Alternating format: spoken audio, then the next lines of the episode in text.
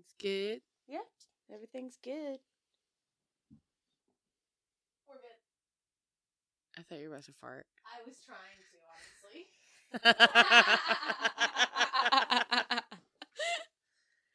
ah, couldn't make it happen. Couldn't follow through.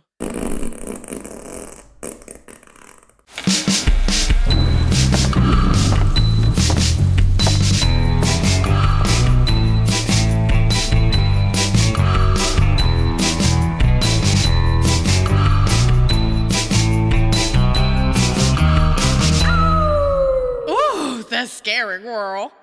Hi, everybody. Oh, hi, everyone. I'm Stephanie. And I'm Sarah. And this is Dead Time Stories, a weekly podcast where Sarah and I get together to talk about ghost stories, true crime, mysteries, cults, conspiracies, the supernatural, paranormal, or even just the generally weird, eerie, spooky, strange stuff that we want to talk about that week. Why is that, Sarah? Because it's our show And not yours. Uh, If this is your first time listening to the podcast, stop, Go, back, to the beginning. Start at the beginning, episode one, grumble throw up to my mouth a little bit. Please and thank you. I did meet some people at Josh and Laura's wedding this past weekend. So our own uh, Josh Hawkins, hey, Josh, uh, Josh, who has been on the show before, and we will be seeing him again this Guesttoberfest. He was married this past he was. weekend Congratulations to Dr. Laura. Um, congratulations, to the very happy couple. They're a lovely couple. And if you don't know, I actually met my partner through Josh and Laura. So that's very exciting. And I met some people at the wedding who were like, I'm going to listen to your podcast. So if you start at this episode, I appreciate you, but stop. Stop it and You go should, back. Uh, go check it out from the beginning. exactly. There's only 223 other episodes to get through. Yeah, come on. That's easy. You got the time, right? Put it on. Just put it on in the background. Put it on while you work. Catch up, you know? Give Get- us five get to know us and then leave us a. Don't even wait to get to know us. Just leave Please us a five don't. star review. Don't get to know us. Leave us the five stars first, Yeah. and then get to know us. Uh, but th- you can't change the score once you place it. So I will also say of Josh and Laura's wedding because I spoke to you about it earlier before we came on, and it was really great. The cake cutting at the wedding is easily like the most boring part of the wedding, and their cake cutting was a show because everything with Josh and Laura is like is a party. Um, but it was a mashup of that song "Cake," where it's like, "It's not even my birthday." And I want it in the worst way. Cake, Yeah. cake, cake, cake, cake. Yes. So it was that and Yes. that um you need to cut it. Then the price is way too high. You need to cut it. Cut it. Cut it. Cut it. So, So it was it was those that- like mashed up, right, to cut the cake. So that was really great. And Josh was like doing a great little dance around Laura, which she was not prepared for. And then they fed each other some cake. And it was uh it They're was a good time, man. And I was like, wow. Uh really glad I didn't miss that cake cutting because that was that was also an entertaining part of the experience. They know how to throw a party and they really put themselves in in every part of their wedding and it was really Aw. a good time. Yay. Congratulations again. Congratulations, Josh and Laura. Here it is. Dr. Laura. Dr. Laura. Yeah. Get it right. She is a doctor. Mm-hmm. And she is like too humble to really like press it or tell people to call her doctor. So like I you know She's a doctor. a lot of her friends, right, are like, she is Dr. Laura. She's in Val's phone as Dr. Laura. She is Dr. Laura. Don't you forget, she's a doctor. yeah. Support. Yeah, she's a like a pediatric physical therapist. It's crazy. Yeah, she's awesome. She's a cool lady, and I'm really excited Yay. for, for Josh and Laura. That's so nice. And Josh, when you catch up, because he's listening He's from still the beginning. listening from the beginning. Then he'll hear. Uh, he'll last hear this, episode right? And this episode where we congratulate them. Congratulations. And he'll be like, "Oh my god, I got married a year ago." By the It's time, by the take time he gets to this episode, sure. He'll be like, wow, I can't believe that was three years ago. Good lord, how slow is he going? Does something kidding. happen? no. Yeah, he's uh, he was wedding planning. Oh, now he's honeymooning. Now, right now, times to be while we're listening. right while we're recording, so, so hopefully he'll catch up. That's what he's doing on his honeymoon. He's listening to us. good, I'm sure. good. Sarah, any any stuff from you? What's going on? Charlie had a birthday. Charlie did have a birthday. Charlie's birthday Happy was on birthday, Charlie. Friday. Yes, we just you know we went axe throwing. That was fun. Mm-hmm. Um, yeah, just been sort of hanging around, just doing work stuff. When we had Mary Angela's birthday party, you brought zucchini fries from zucchini that you grew, and they were Uh-huh. really good. I did. I feel like you're just trying to pull up, be like, talk about yourself. I am. I'm like, Sarah, you've to." got stuff. Talk about you. I do have some things, but I also feel like a lot of me is just trying to figure out what I want to do with my time, Mm, and also that's real. clean and yeah, and try to figure all that out. Yeah. I've yeah, I've stepped away from a lot of performance stuff with the exception of what I already have booked, which is of course Halloween nights. Mr. Manager. I'm so excited. I'm managing this year, so I'm not taking on any other stuff while I am doing Halloween nights. And yeah, it is uh it's a lot and I'm excited to Yeah. to be a part of something really cool that I I'm- really like and it fundraises a cause that I believe in and I support. And yeah, it's cool. I like it. I'm excited. yeah, if you're in the Philadelphia area, come October time, head on, check it out. I'm excited to go this year. I can't wait. Yeah. Uh you can't get into the speakeasy unless you have a VIP ticket. But if you're in the know, let them know you're a friend of Judy. and And uh and then they'll tell you to buy the VIP ticket next time you come, and you'll be able to get in. But thanks for stopping by. Try try offer code friend of Judy at the door. Try offer code dismember for twenty percent off. See what happens. Um, but yeah, I'm really excited about it. The only so far, I mean, I'm gonna take another night off, but of the 32 show nights, currently the only one I've scheduled to take off is my birthday, It's your birthday, which is October 7th, and it's a Friday. And my brother and sister are coming, ah. and they're gonna come through Halloween nights, and they're gonna come see me at the Speakeasy for the first time, and I'm so excited. Oh my god, I can't wait. I know it's gonna be really cool. I want to find out when they're going. They're gonna go most likely October 6th, the Thursday before my birthday. Thursday If you want to also go that night, Mm, maybe you know. we'll figure it out. We'll figure. We'll figure it out off off air. Off, air. Off air. But yeah, y'all, that's the night I won't be there, so don't go looking for me. Don't try offer code friend of Judy on October 7th. They'll be like, "Who is that? Who is she? I don't know she?" her." But yeah, Yay! I'm excited. That's what's going on. The mm. biggest thing we have happening is y'all. We are Oh my god, we're a planning few for days closer to Guesttoberfest. Which we always love Guesttoberfest. We We're do. just- we're really excited about the guests we have lined up. yeah, I up was gonna for say you we've got this some year. awesome people lined up. There's gonna be some cool things happening. Some of them have told us what their stories are going to be, so it's going to be really good. Um, I can't I'm wait. excited. Yeah, for everything that we have planned. It's So keep cool. tuning in for October. Get ready because you We know. Guesttoberfest is always off the chain. We have guests every week of October, and we call it Guesttoberfest. And this year is our fourth. I think we figured out it's our fifth. Our fifth? because we started in 2018, didn't we? 2018, 19, 20, 21, 22. Yeah, this is our Oh my fifth year. God. Yeah, What? it's the fifth Guesttoberfest. That's why we're going so How big. math. Oh my God. Our Guesttoberfest is in kindergarten. Y'all, We can get it out of the house for most of the day now. I can't. I'm so excited. It's gonna So- be great. So keep tuning in, keep checking us out. But Guesttoberfest isn't until October, so you have a whole other month of just us, man. So I hope yeah, you like get us. Get used to it. Get used to it, friends. That we're here. If I could have farted on command, that's where it would have happened. I know you tried, it just didn't It didn't, You know. and you don't want to push it. because you sure don't. Because that's when you poop yourself, Mm-hmm. and not you specifically, but like you know, just anybody. Anyone, the the royal you. the royal you. Yeah, you get it. hey, Sarah. Hey, Stephanie. Hey, Hey, Leslie. Leslie. Y'all ready to talk about some ghosts? Y'all ready to talk about some ghosts?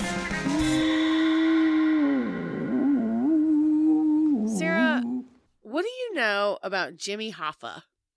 Wasn't he a mobster? Right? Is that right? And I know it's spelled H O F F A. yes. And there have been a few movies about him. Right. There was that's- one with Jack Nicholson played him, and there was one called The Irishman, which is about somebody who supposedly was responsible for what may or may not have happened to him. Okay. But that's all you know about him was he was affiliated with the mafia. Is that right? Is he with the mafia? he was, but in a very interesting way. Hmm. So mostly what he is known for, um, but his ties to the mafia helped him with this, was he uh was a big labor union guy. He was a guy who built the Teamsters. Um, and the Teamsters are a big union labor group that holds up a lot of laborers, but they were really at that time into truckers specifically. Um, so people who did a lot of like ground travel, transportation of Long hauls and whatnot. everything, Mhm, right? mhm. Everything was going via train or via uh, truck. So Jimmy Hoffa was born on Valentine's Day, which is February 14th in 1913. His father was of German descent, which now the group of people that he was from specifically we call the Pennsylvania Dutch, which yeah, you're familiar with because we live in Pennsylvania. But uh, his mother was Irish and they were a working class family, right? Cuz those were especially at those times a lot of working class people, Irish people were were down there, right? So his father died of lung cancer when he was 7 years old and when Jimmy was 14, he dropped out of school so that he could support the family. Gotcha. Right, because this was what you did back then. Um, I don't know why I'm laughing at that. That's not funny. But that was it like makes you uncomfortable because you're like, good God. right. Uh, so like 1927, he was like out of school and he was working. he said, I'm a man now. Yes. Gotta go to work. Gotta work. go home and work. Yeah, work for the family. So he was mostly working at grocery stores because he was a teenager. But even as a teenager, he was like really involved in union organization. So he was like, cool, like him. I'm a laborer. I come from laborers. All my people are laborers. Like, I'm going to fight for the people. And he was really like recognized very early on for like how just he was very charismatic and he was very good at like speaking for people. Like, people were really into like listening to him and they're like, yeah, like get this guy out there. He'll convince them to to support the union? Yeah, yeah, what this kid said. right? So that like young he was being influ like he was a big influence in um, union culture around detroit which is where he was growing up at the time. And he was invited to be an organizer of local 299 of the teamsters. And this was like he was still really young like in his yeah, late teens like early 20s Yeah. So the Teamsters were founded in 1903, and by this, uh, by 1933, they had 75,000 members. Okay, so it took about 30 years for them to get 75,000 members. He had joined the Teamsters in 1932, so the year before, and he worked with them for years. That was where he built his career. And over the next 20 years, he uh, consolidated local trucker unions into like a regional union, and then he built a larger national branch. So he was like Wow. building one giant union. Mhm. And in the first 30 years, it took them to get 75,000 members, right? With the work that he was doing, um, by 1936, just three years later, they had 170,000 members, so almost Wow. 100,000 more members. By 1939, 420,000 members. And he became the president of the chapter in 1949, and membership hit over a million by 1951. So he was like, uh, working the damn thing. And he was really letting people know, like, we're stronger together. like, let's be a union. Yeah. But also that helped with like ties to the mafia. So he was working with people in the mafia, right? And Ah. he's like, we're stronger together, Together. right? Like we're one big team, you and I. The it's Teamsters, like right? a family. You guys like family a lot, right? Right, We're like right. you big get it. You get it. Right, you understand. I get it. I get it. So later, he rose to lead a combined group of Detroit area locals shortly afterwards, and they advanced to become the head of the Michigan Teamsters Group. So he was leading the entire state. And Hoffa obtained a deferment from the military service in World War II during the draft because he was able to successfully make a case that his work as a labor Was union organizer important. was more important to the people of the nation and more valuable than he would be as a soldier. All right, that's fair. How about them apples? Yeah. At least it wasn't because he went in and he was like, "I'm flat-footed, I guess." I guess. Right, no, he- He was like, I'm right. He's like, I'm already, I'm doing more for the American people with what I'm doing as a labor union Yeah. organizer than I would be like fighting over in, you know, Japan or wherever you're sending us to die, where it's, you know, not going to work or whatever. yeah.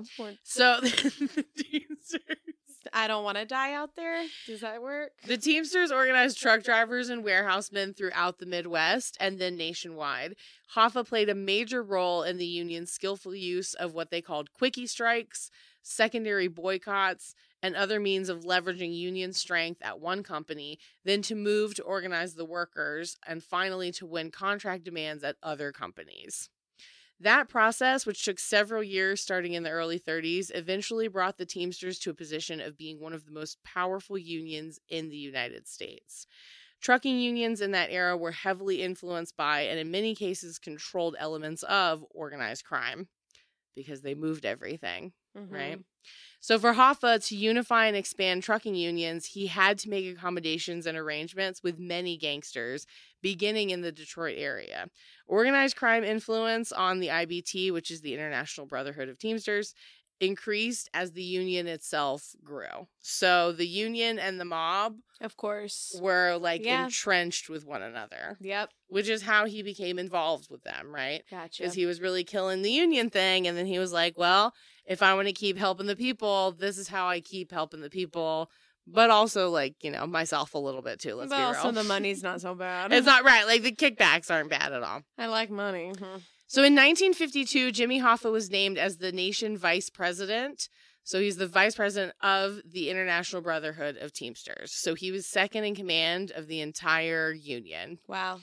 Um, and he was named the uh, vice president by the incoming president, a man named Dave Beck. This was in 1952. He became the full president when, in 1957, five years later, Dave Beck was charged with embezzlement and labor racketeering. He was prosecuted by Robert Kennedy, yes, the brother of John F. Kennedy, Oh, the very same. the very same. And during his trial, Dave Beck pleaded the Fifth Amendment 140 times. um, and because we know we've got a lot of listeners in the UK, fifth.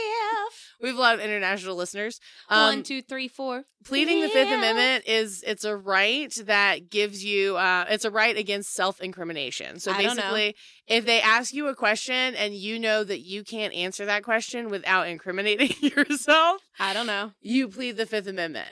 Um, sometimes people will say, "I don't recall." Right? I I don't don't, know. I don't recall. That's the I other thing people will try and say. As I just said the Fifth Amendment is basically going, I don't know, and you can't hold that against me. But I like. I love the idea of somebody not saying, "I don't know," but being like, "I plead the Fifth Amendment." Like you know, like I plead the Fifth. I plead the Fifth. I plead. The fifth. I will not be answering that. I I, will also not be answering that. So How many times did Trump just plead the Fifth Amendment in something that he just? Oh, I don't know. I think he just rambles. He doesn't even plead the Fifth. He just says nonsense. I think they said something like forty something times. That's not shocking to me. It's still no one hundred, so he's not the first in that. Loser. so uh so dave beck was being prosecuted by robert kennedy and that is when jimmy hoffa became the president of the teamsters. So that's when he officially took over and he was in charge. In 19 so that was 1957 1960 john f. Kennedy is elected president shortly afterward he names his brother robert kennedy the attorney general and as the acting attorney general robert kennedy's like i am going after the mob and I am going after Jimmy Hoffa. wow. And he had what he called the Get Hoffa Squad. And this is just because he was in with the mafia, or is it because he was the leader of the unions? So it's because he was working with the mafia, but the work he was doing with the mafia was illegal, right? Because he's doing so basically what he did um was he would give loans to the mafia from IBT pension funds. But he did charge them an interest rate and so he was making a profit for the Teamsters off of the mafia. Got it. Um, but that way the mafia was able to take out loans without going through like A a, bank. bank. Right, exactly. And they could just get cash on hand. So he was basically committing embezzlement and like and fraud. And he did, of course, get a kickback, but the profit he was making was a profit for the Teamsters. Gotcha. But it was still illegal, and he was working with the mob to do Yes. that. Got it. But of course, that connection to the mob also helped him politically if he needed them to like lean on somebody or scare somebody into agreeing to something for the union. Because that was his gig. That's what he did. he was into that. And he did it well. and he did it well. But ultimately, Robert Kennedy was able to get some shit on him, and they were like, let's send that man to jail. They were like, we got him now. In May of 1963, Jimmy Hoffa was indicted for jury tampering in Tennessee, charged with the attempted bribery of a grand juror during his 1962 conspiracy trial in Nashville. Hoffa was convicted on March 4th, 1964, and subsequently sentenced to eight years in prison and a $10,000 fine. While on bail during his appeal, Hoffa was convicted in a second trial held Oh. in Chicago on July 26, 1964, and on one count of conspiracy and three counts of mail and wire fraud for improper use of the Teamsters Pension Fund, and sentenced to five years in prison. Hoffa spent the next three years unsuccessfully appealing his 1964 convictions. Appeals filed by his chief counsel, St. Louis defense attorney Morris Shenker, reached the U.S. Supreme Court, and he began serving his aggregate prison sentence of 13 years. So, eight years for bribery and five years for fraud. On March 7th of 1967 at the Lewisburg Federal Penitentiary in Pennsylvania. When Hoffa entered prison, um, his position was taken over by a man they called Fritz. His name was Frank Fitz Frank Fritz Simmons. Ugh. Uh, sorry, I can't even fucking say it. Frank Fitzsimmons, but everybody called him Fritz, like Frank and Fitzsimmons, but Fritz. Yeah, So I get it. from Frank and yeah. For, for Fritz. So Fritz was taken over for him while he was in prison, right? Because he was the vice president. But the mafia liked the way that Fritz was running things more than Jimmy Hoffa. they were like, yeah, this is kind of working out for us. So let's keep him in there. So they're just like, you know, we're, you know, we're not in a rush to get him out, right? He's fine. He's getting three square meals. He's got a roof over his head. Now, initially, Fitzsimmons was a Hoffa loyalist, a fellow Detroit resident, and a longtime member of the Teamsters Local 299, who owed his high position in large part to Hoffa's influence.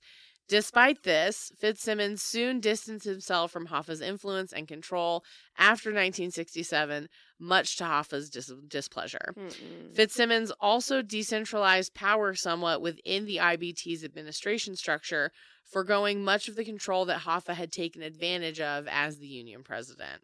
While still in prison, Hoffa resigned as the Teamsters president on June 19th, 1971, and Fitzsimmons was elected Teamsters president. So he had been like the intern president while um, Hoffa was in prison, but now they were like, cool, Hoffa resigned. Now Fritz is in, and Fritz is the guy. He's our man. If he can't do it, we'll find someone else. we'll else. find somebody else. So then what happened from there, right? So Hoffa is serving his 13 year prison sentence, Realizing all of his friends suck. right? And then you're like, so when did he get out of prison? How long did he serve? Oh no, what happens now? So by 1972, uh, Richard Nixon was the president. Hmm. And in He's a a, trustworthy guy. he's a trustworthy guy. And in a bid to pull a lot of like blue collar workers, he was like, I am going to pardon Jimmy Hoffa. Please vote for me in 1972 Vote for me. because I care about workers. And this guy is in jail because the Kennedys went so hard to put him away when really he's just trying to stand up for the American worker. I care about the American worker. I'm going to pardon Jimmy Hoffa. okay. So the condition now he was um How long had he served by the time he gets his pardon? So he went to jail what was it in 1964 yeah that's when he was convicted. 1967 is when he officially went away okay? Okay. then that campaign started by nixon in 72 so that was what five years later? Of his 13 years okay. and he was like but here's the condition Okay. okay you can't run any unions or organizations like unions or anything like that until 1980 so not even forever. Until 1980, you Right. just gotta wait another eight years. You gotta wait like eight more you for like for eight more years, so you don't have to serve the rest of your your prison sentence. But instead, you like that's your punishment is you can't do the thing that like is your job and what you're like known for. Oh darn, Mister! What a hard bargain you drive. So he got out of prison, right? And he was like, "I'm pardoned. This is cool." Uh, Fritz, I don't like the way you've been running the Teamsters, and I'm gonna start figuring out how to take back over the Teamsters. Even though I'm not supposed to lead any organization like that for at least eight more years. Sure, sure, sure. But that doesn't, or like, wink, wink. But he started putting the feelers out there and he's like, hey, if I was running for president of the Teamsters, like, would you vote for me? So he starts like kind of asking around and like trying to figure out. listen, listen. Hy- hypothetically, hypothetically, hypothetically, what would you do? So all of that leads into what happened to Jimmy Hoffa, right? So think about this. He he's got a lot of enemies, right? He headed a labor union, which he was really, really good at, but now the person who replaced him, the people that he was working with kind of like that guy. yeah. They don't want to go back to the new guy. Then there's also the government, right? The government is like, we told you. You're you fine. can't do this, But you can't do this because you could be like a danger to society with how good you are at labor unions, I guess. Eh, Sure, I guess. I guess. The point is, a lot of people now have a problem with Jimmy Hoffa. And if Jimmy, this was like a Law and Order episode of the people that you know Mariska Hargitay and um uh what's his name are having to track Christopher down. Meloni? Yes, but they, down, is they he would a, be like- is he a sex victim? oh, I I, mean, those are just of- the notable actors I know those are the crimes that they investigate. We don't know. That's why they're investigating. We don't know what happened, Stephanie. So, Hoffa's plans to regain leadership of the Union were met with opposition from several members of the mafia. One of them was Anthony Provenzano, who had been a Teamsters local leader in New Jersey and a national vice president of the Union during Hoffa's second term as president. Provenzano had once been a friend of Hoffa's, but became an enemy after a reported feud when both were in federal prison at Lewisburg, Pennsylvania Uh oh. In the 1960s.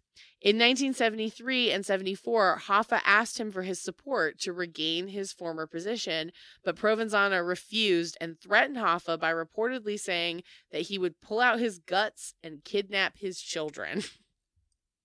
With the guts? Or He's going to lasso them. Yeah, I'm like, why so which one's gonna happen first? That's the part that he's going to make him keep guessing about.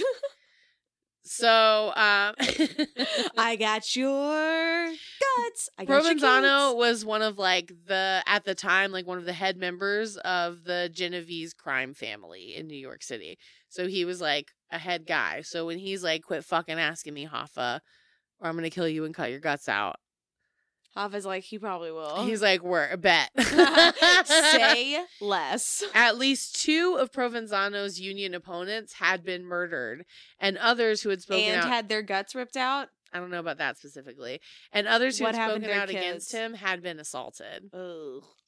Other mafia figures who became involved were Anthony Giacalone on the alleged kingpin in the Detroit Mafia and his younger brother Vito. The FBI believes that they were positioning themselves as mediators between Hoffa and Provenzano, but the brothers had made three visits to Hoffa's home at Lake Orion and one to the Guardian Building law offices. Their avowed purpose in meeting Hoffa was to set up a quote unquote peace meeting Mhm. between Provenzano and Hoffa. Hoffa's son James said dad was pushing so hard to get back in office, I was increasingly afraid that the mob would do something about it. James was convinced that the peace meeting was a pretext to Giacalone setting his dad up uh, to hit Hoffa, and as they'd been like increasingly uneasy every time the brothers came, like the energy was just like worse and worse. Like So they're like- working on a hit. They're Right. gonna take him out. They're gonna take out my dad. Sure. Uh, Hoffa disappeared on July 30th of 1975. So they were successful. after he had gone out to a meeting with the Provenzano and Giacalone family. Oh. The meeting was due to take place at 2 p.m. at the Machus Red Fox restaurant in Bloomfield Township, a Detroit suburb. The place was known to Hoffa as it had been the site of the wedding reception of his son James. Hoffa wrote Giacalone's initials and the time of location of the meeting in his office calendar TG 2 p.m. Red Fox. Hoffa left his home at 1:15 p.m. Before heading to the restaurant, he stopped at the office of his close friend Luis Linteau, a former president of the Teamsters Local 614, who now ran a limousine service. Linteau and Hoffa had been enemies early in their careers but eventually became friends. When Hoffa left prison, Linteau had also become Hoffa's unofficial appointment secretary and arranged a dinner meeting between Hoffa and Giacalone brothers on July 26th, in which they had informed him of the July 30th meeting. Linteau was out to lunch when Hoffa stopped by, and so Hoffa talked to some of the staff present and left a message for Linteau before he left for the Machus Red Fox. Between 2:15 and 2:30 p.m., an annoyed Hoffa called his wife from a payphone on a post in front of the Damon hardware store directly behind the Machus Red Fox and complained that Giacalone had not shown up and that he'd been stood up for the meeting. His wife told him she had not heard from anyone. He told her that he would be home at 4 p.m. to grill steaks for dinner. Several witnesses saw Hoffa standing by his car and pacing the restaurant's parking lot. Two men saw Hoffa, recognized him, and stopped to chat with him briefly and to shake his hand. Hoffa also made a call to Linteau, in which he again complained that the men were late. Linteau gave the time as 3:30 p.m., but the FBI suspected that it was earlier based on the timing of the other phone calls from Linteau's office around the same time. Hmm. The FBI estimates that Hoffa left the location without a struggle from 2:45 to 2:50 p.m. One witness reported seeing Hoffa in the back of a maroon Lincoln or Mercury town car with three other people. That's the last time that he was seen. At 7 a.m. the next day, Hoffa's wife called her son and daughter to say that their father had not come home. On her way home, Hoffa's daughter claimed to have had a vision of her father where she was sure that he was already dead. Uh, He was slumped over and wore a dark colored short sleeve polo shirt. It had mystified her ever since that although she could not have possibly have known prior to her arrival at Lake Orion, the clothing in her vision were exactly what Hoffa was wearing when he disappeared. At 7:20 a.m., Linteau went to the Machus Red Fox and found Hoffa's unlocked car in the parking lot, but there was no sign of Hoffa nor any indication of what had happened to him. He called the police, who later arrived at the scene. The Michigan State Police were brought in and the FBI was alerted. At 6 p.m., Hoffa's son James filed a missing persons report. The Hoffa family offered a $200,000 reward for any information regarding the disappearance. wow. The primary piece of physical ed- evidence that was obtained in the investigation was a maroon 1975 Mercury Marquis Brougham, who, which belonged to Anthony Giacalone's son, Joseph. The car had been borrowed earlier that day by Charles Chucky O'Brien to deliver fish. O'Brien was Hoffa's foster son, although relations between them had soured in years preceding Hoffa's disappearance. Investigators and Hoffa's family suspected that O'Brien had a role in Hoffa's disappearance. Mm. On August 21st, police dogs identified Hoffa's scent in the car. Giacalone and Provenzano, who denied having scheduled a meeting with Hoffa, were not found to have been near the restaurant that afternoon. Provenzano told investigators that he was playing cards with Stephen Andretta, Thomas Andretta's brother, in Union City, New Jersey, the day that Hoffa disappeared. Despite extensive surveillance and bugging, investigators found that the mafia's members whom they thought were involved were generally unwilling to talk about Hoffa's disappearance, even in private. Mm. On December 4th, 1975, a federal investigator in Detroit said in court, presided by James Paul Churchill, that a witness had identified three New Jersey men as having participated in the abduction and murder of James R. Hoffa. The three men were associates of Provenzano Thomas Andretta, Salvatore Brigaguglio, and his brother Gabriel Brigaguglio. Later in 1975, Michigan Attorney General Frank J. Kelley went to Waterford Township to supervise an unsuccessful digging expedition for Hoffa. After years of investigation involving numerous law enforcement agencies, including the FBI, officials have not reached a definitive conclusion as to what happened to Jimmy Hoffa or who was involved in his fate. Mm. Hoffa's wife, Josephine, died September 12, 1980, and is interred at Whitechapel Memorial Cemetery in Troy, Michigan. On December 9th, 1982, Hoffa was declared legally dead as of July 30th, 1982, by Oakland County, Michigan probate judge Norman R. Barnard. In 1989, Kenneth Walton, the agent in charge of the FBI Detroit's office, told the Detroit News that he knew what had happened to Hoffa. I'm comfortable that I know who did who uh, who did it, but it's never going to be prosecuted because we would have to divulge informants, confidential sources. In 2001, the FBI matched DNA from Hoffa's hair taken from a brush with a strand of hair found in Joseph Giacalone's car. But it is but it is possible that Hoffa had traveled in the car on a different day. Hmm. So wait, so what does he mean by he knows who did it? He knows what happened, but just they can't tell anything because the web is too thick. Like it's a lot of it is hearsay. They don't have any definitive evidence of like Okay. where he was when he was there. It's all speculation. And he's like, I'm confident that I know who did it, but I can't prove it.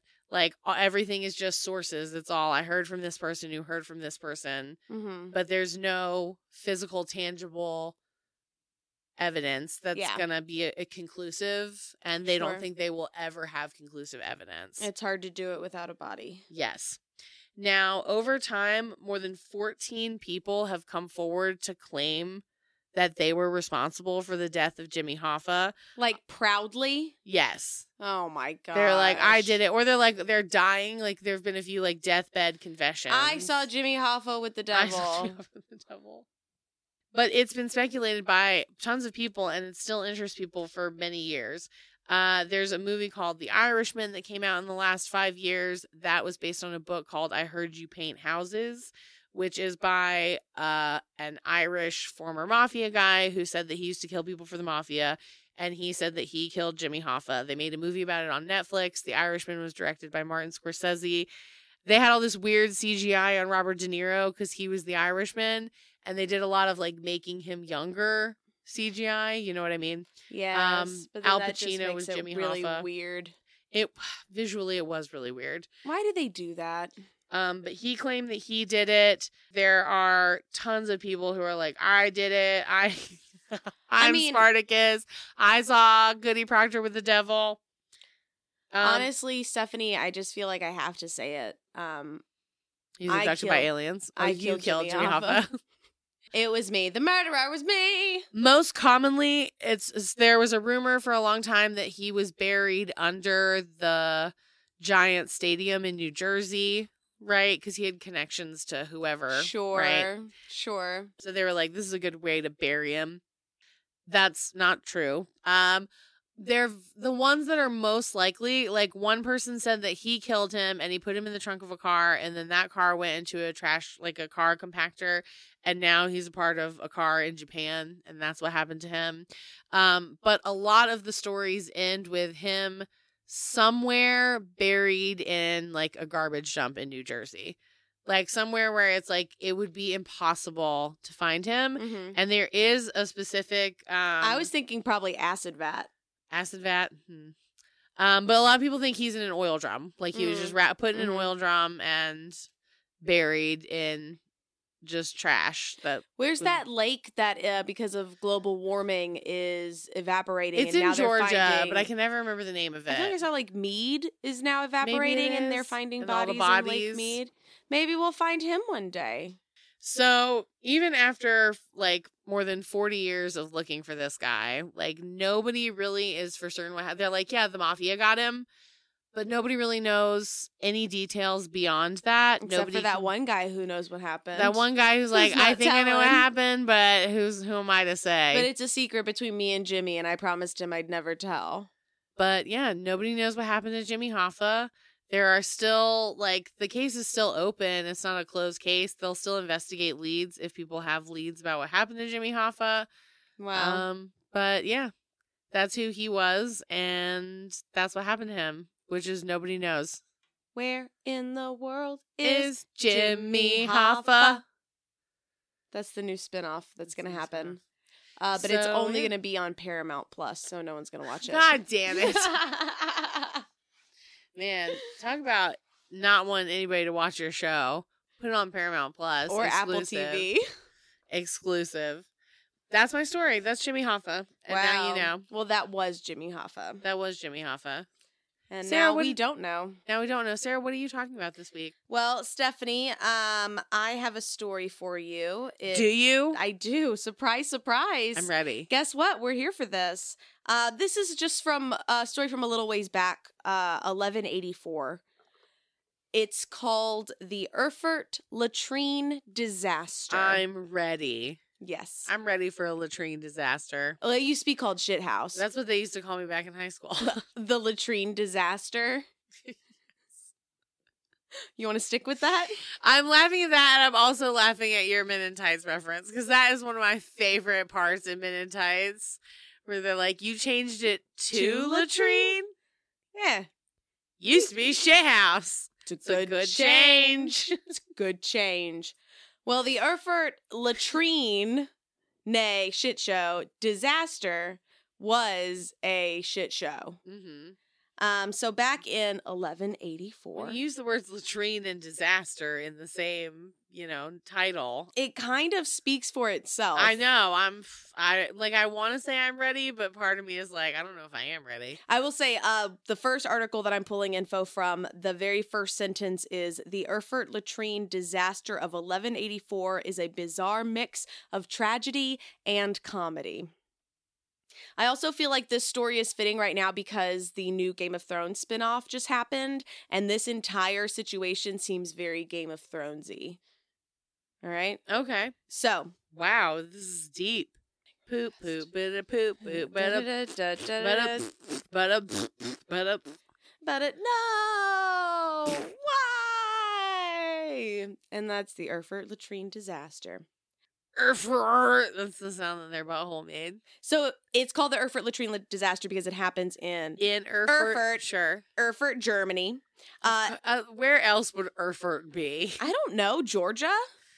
No. There's a family in Georgia named Erfurt. You found that out while you were looking into this? Does that sound believable? Do you believe that?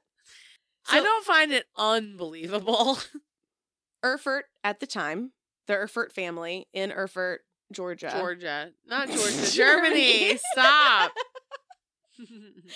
Ah, it was ruled under King Henry VI at the time. So he's traveling through Erfurt in 1184, and what's happening in Erfurt? I just have to say it as many I times know. as I can. It's such a ridiculous name. As he was traveling through Erfurt, there were a lot of people in the town fighting. They were fighting noblemen fighting over land. Sure. Particularly, there was a conflict between Conrad of Wittelsbach. Uh, he was also known as the Archbishop of Mainz. I'm just going to call him Conrad. So, Conrad and Ludwig III, the Landgrave of Thuringia, Okay. Conrad and Ludwig are fighting, and they're fighting over land. Classic One of them Conrad has and land. Ludwig. I know they do this all the time, but now they're doing it when the king is coming through. So it's really embarrassing. So they're Rude. fighting. You got land. I want your land. This land is my land. Your land is my, land. too. uh, the king comes through and he says, "Listen, we are going to have a meeting to settle this." And so he gathers He's like Everyone- King Solomoning it. He's like, I'm gonna split the land in half. while the while the land is alive, I'm gonna cut it in half, and whoever gives it up really loves the land. so they decided. He said, "What we're gonna do is we're all gonna get together in Saint Peter's Church in Erfurt." Now, at the time, the way the not sewage sewage system was set up is that people would really they just had an area sort of at the bottom of most buildings where you just had a cistern and that's where you used the bathroom. And it just all fell into a hole in the floor in the bottom of the room There's, a hole in the floor there- in the bottom of the room. there's a hole in the floor in the bottom of the church there's a hole in the floor in the bottom of the church there's a hole there's a hole there's a hole in the floor in the bottom of the church there's a whole bunch of shit in the hole in the bottom of the church and so, setting up the scene here. That's going on on the bottom floor level. Everyone's coming up to have this meeting up on the second floor, right? You've got all the noblemen, you've got all of their right hand men. Um, overall, it was oh shoot, how many people? There was definitely over like between 100 and 200 people all gathered in this room. Okay. Right? Right before they were set to start the meeting, the whole room is shaped sort of like a circle. The whole floor gives out, collapses. Everyone in the middle of the room falls, Falls through, yeah. falls through. You know what they fall into?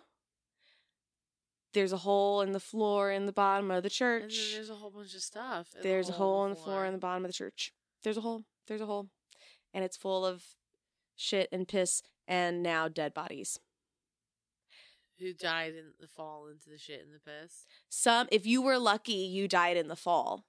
Right. If you weren't lucky, which a lot of them weren't, you drowned. Drown. They quote over they say about 60 people for sure died, but they think it might have been closer to 100. People who died included other counts from the area, other head noblemen all around the land of Erfurt and the surrounding areas. The two who were fighting did not fall through, and King Henry did not fall through. King Henry survived, it said only because he was sitting in an alcove that was on stone floor Mhm. and not the wooden floor. So he's sitting off to the side and the whole floor collapses. Did he punish those two for starting the fight They killed everybody? Well, that I don't know. I honestly don't know what happened. We don't have a ton of detail as much as we wish we had. I don't know how much more detail I want. Hmm. Well, I have a little bit more. I don't think it ever talks about whether or not they were. Nope, I don't think. It, I think everyone was just like, "Man, that really sucked and that was scary." It's unknown whether the conflict between the two men at the center of the meeting was ever resolved. They had something bigger that happened that like came up at the time. The rumor and the way I found this disaster other than the fact that it's like 60 something people falling through a floor and drowning in literal shit, is that some people believe that this entire event was fabricated and staged by Henry VI. Not that the people dying was fabricated, but that he set it up like a trap Why? to just get rid to get rid of competitors so in the could take all land, land. and have their land and just used it as an excuse to to get ahead what? and he set the whole thing up and left them to drown no one knows for sure no one necessarily knows why the floor gave out no one knows any of that no one knows more specifics about even what happened right after what we know is all these people met they met over a dispute and a feud over land, which was a big deal at the time. And then they fell through the floor and they fucking died. But the king didn't. The king was in an alcove and he was saved. the king and the two people who started And the two people it. who started the fight. That's why I asked if they were punished because I was like, unless he I don't think they were punished. to to try and stomp that. Some stories made it sound like obviously those who didn't die were like stuck clinging to the walls, like scarred for life, watching their other people like drown in excrement. But then I'm also like, if this is think Game of Thronesy and King Henry set it up, then he's just like standing in the alcove, just like looking down at them with like a slight smile on his face, and then you get the da da da da da da da da da da da da next week on Game of Latrines. I mean, really though, yeah, that's some Game of Thrones shit right there. That's literally. the Erfurt latrine disaster of 1184 in Erfurt, Germany. It That really happened. German. It sounds uh, like a really German story too. Can you imagine dying? I'd rather not. like that. I would rather not. Because they also say it, a lot of them actually. drown because they're all wearing like chainmail and armor, and that stuff doesn't flow. like float. them down. Yeah, yeah. In the septic tank of the church. And then it's like, how did they clean that up? How did they pull? Did they just leave them there? Some people were like, they just put another wooden They're like, floor you know over what? it. Just break this church down. Let's just leave They're it. like, you know, just demolish the church. Let it all fall in. no, just put a new. You know what we let want? that let that be their grave. we needed a new floor anyway. Just put on a new floor, light some incense. Thanks, I Let's it. go. I hate it. That's what life used to be like. Da, da, da, da, da, da. You could be I going. don't know why y'all listen to this podcast, You- but thank you. thank you for following us. Us. you didn't like my story. it used to be shit house. It used to be shit house. they changed it to Latrine. It's a good change. It's a good change. It's a good change. Well, I want to thank you for listening to our podcast. Sarah's over. Sarah can't handle it. I told you before we started, I was like, my story's funny. Like, people died. But come on. uh, come on. Back in the 1100s. We're not even in that century. Well, you know them? Were you there? I mean, I was. I also killed Jimmy Hoffa. Yeah, you did. you drowned him in pee and poop. He was there. He was there. I'm basically Scott Bakula, but if I if I touch that person, they warp with they me. They go with you. So I went back in time. Which one of you says, "Oh boy"? That's the thing, right? He looks in the mirror at the end, and he always goes, "Oh, Oh, boy. Yeah. Both of us. Because Jimmy and You just look at each other and say, "Oh boy." Oh boy. Oh boy. and then the credits roll. That's what happened. I can't really even remember the music for Quantum Leap. Do you remember it? No. I can't either. I remember that that's always how the episode ended. He looked in the mirror and saw what he looked like, And he knew was gonna- wasn't home. which was going to be the start of the next episode. Yeah. Right. Gave you a little glimpse into Yeah. who he was going to be. It's good. Anyways, thank you so much for listening. Thank you for listening to us. I hope you are subscribed to our podcast. You can help us out by giving us a five star review. It's the best way you can help us. You can give us your money by subscribing to our Oh that'd be Patreon. amazing. You can buy merch from our website, Dead Time Stories. Mm. Remember, it's with a Z. Dot com. You can email us at deadtimestories at gmail.com. You can follow us on social media. Uh, yeah, but give us those reviews, man. They You- really help. They really help on Apple Podcasts, on Spotify, on Google Play, on Stitcher, on SoundCloud, anywhere where you listen to our podcast and can review it. Review it, man. Hit it up, man. And look out for Guesttoberfest. It's coming. Wah, it's just wah, a few wah. weeks away. Wah, wah, wah, wah. oh my god. Guesttoberfest. We have a sound clip now. Guesttoberfest. Use it. We also oh, I will. I know. I will. Thanks So to the lovely Eric, who we also have a meeting with now. It's coming up, y'all. So look out for it. I'm very excited. But We in the can't wait. meantime, keep listening to us. Tell your friends, and yeah, all that stuff. I'm Thank Stephanie. you. I love you. Uh, I'm Sarah. And this has been Dead Time Stories. Thanks for listening. Do you like my story? Dead Time Stories is hosted by Sarah Heddens and Stephanie C. Kernison. Music and editing by Eric Gershnow. Artwork by Rennie Slackman.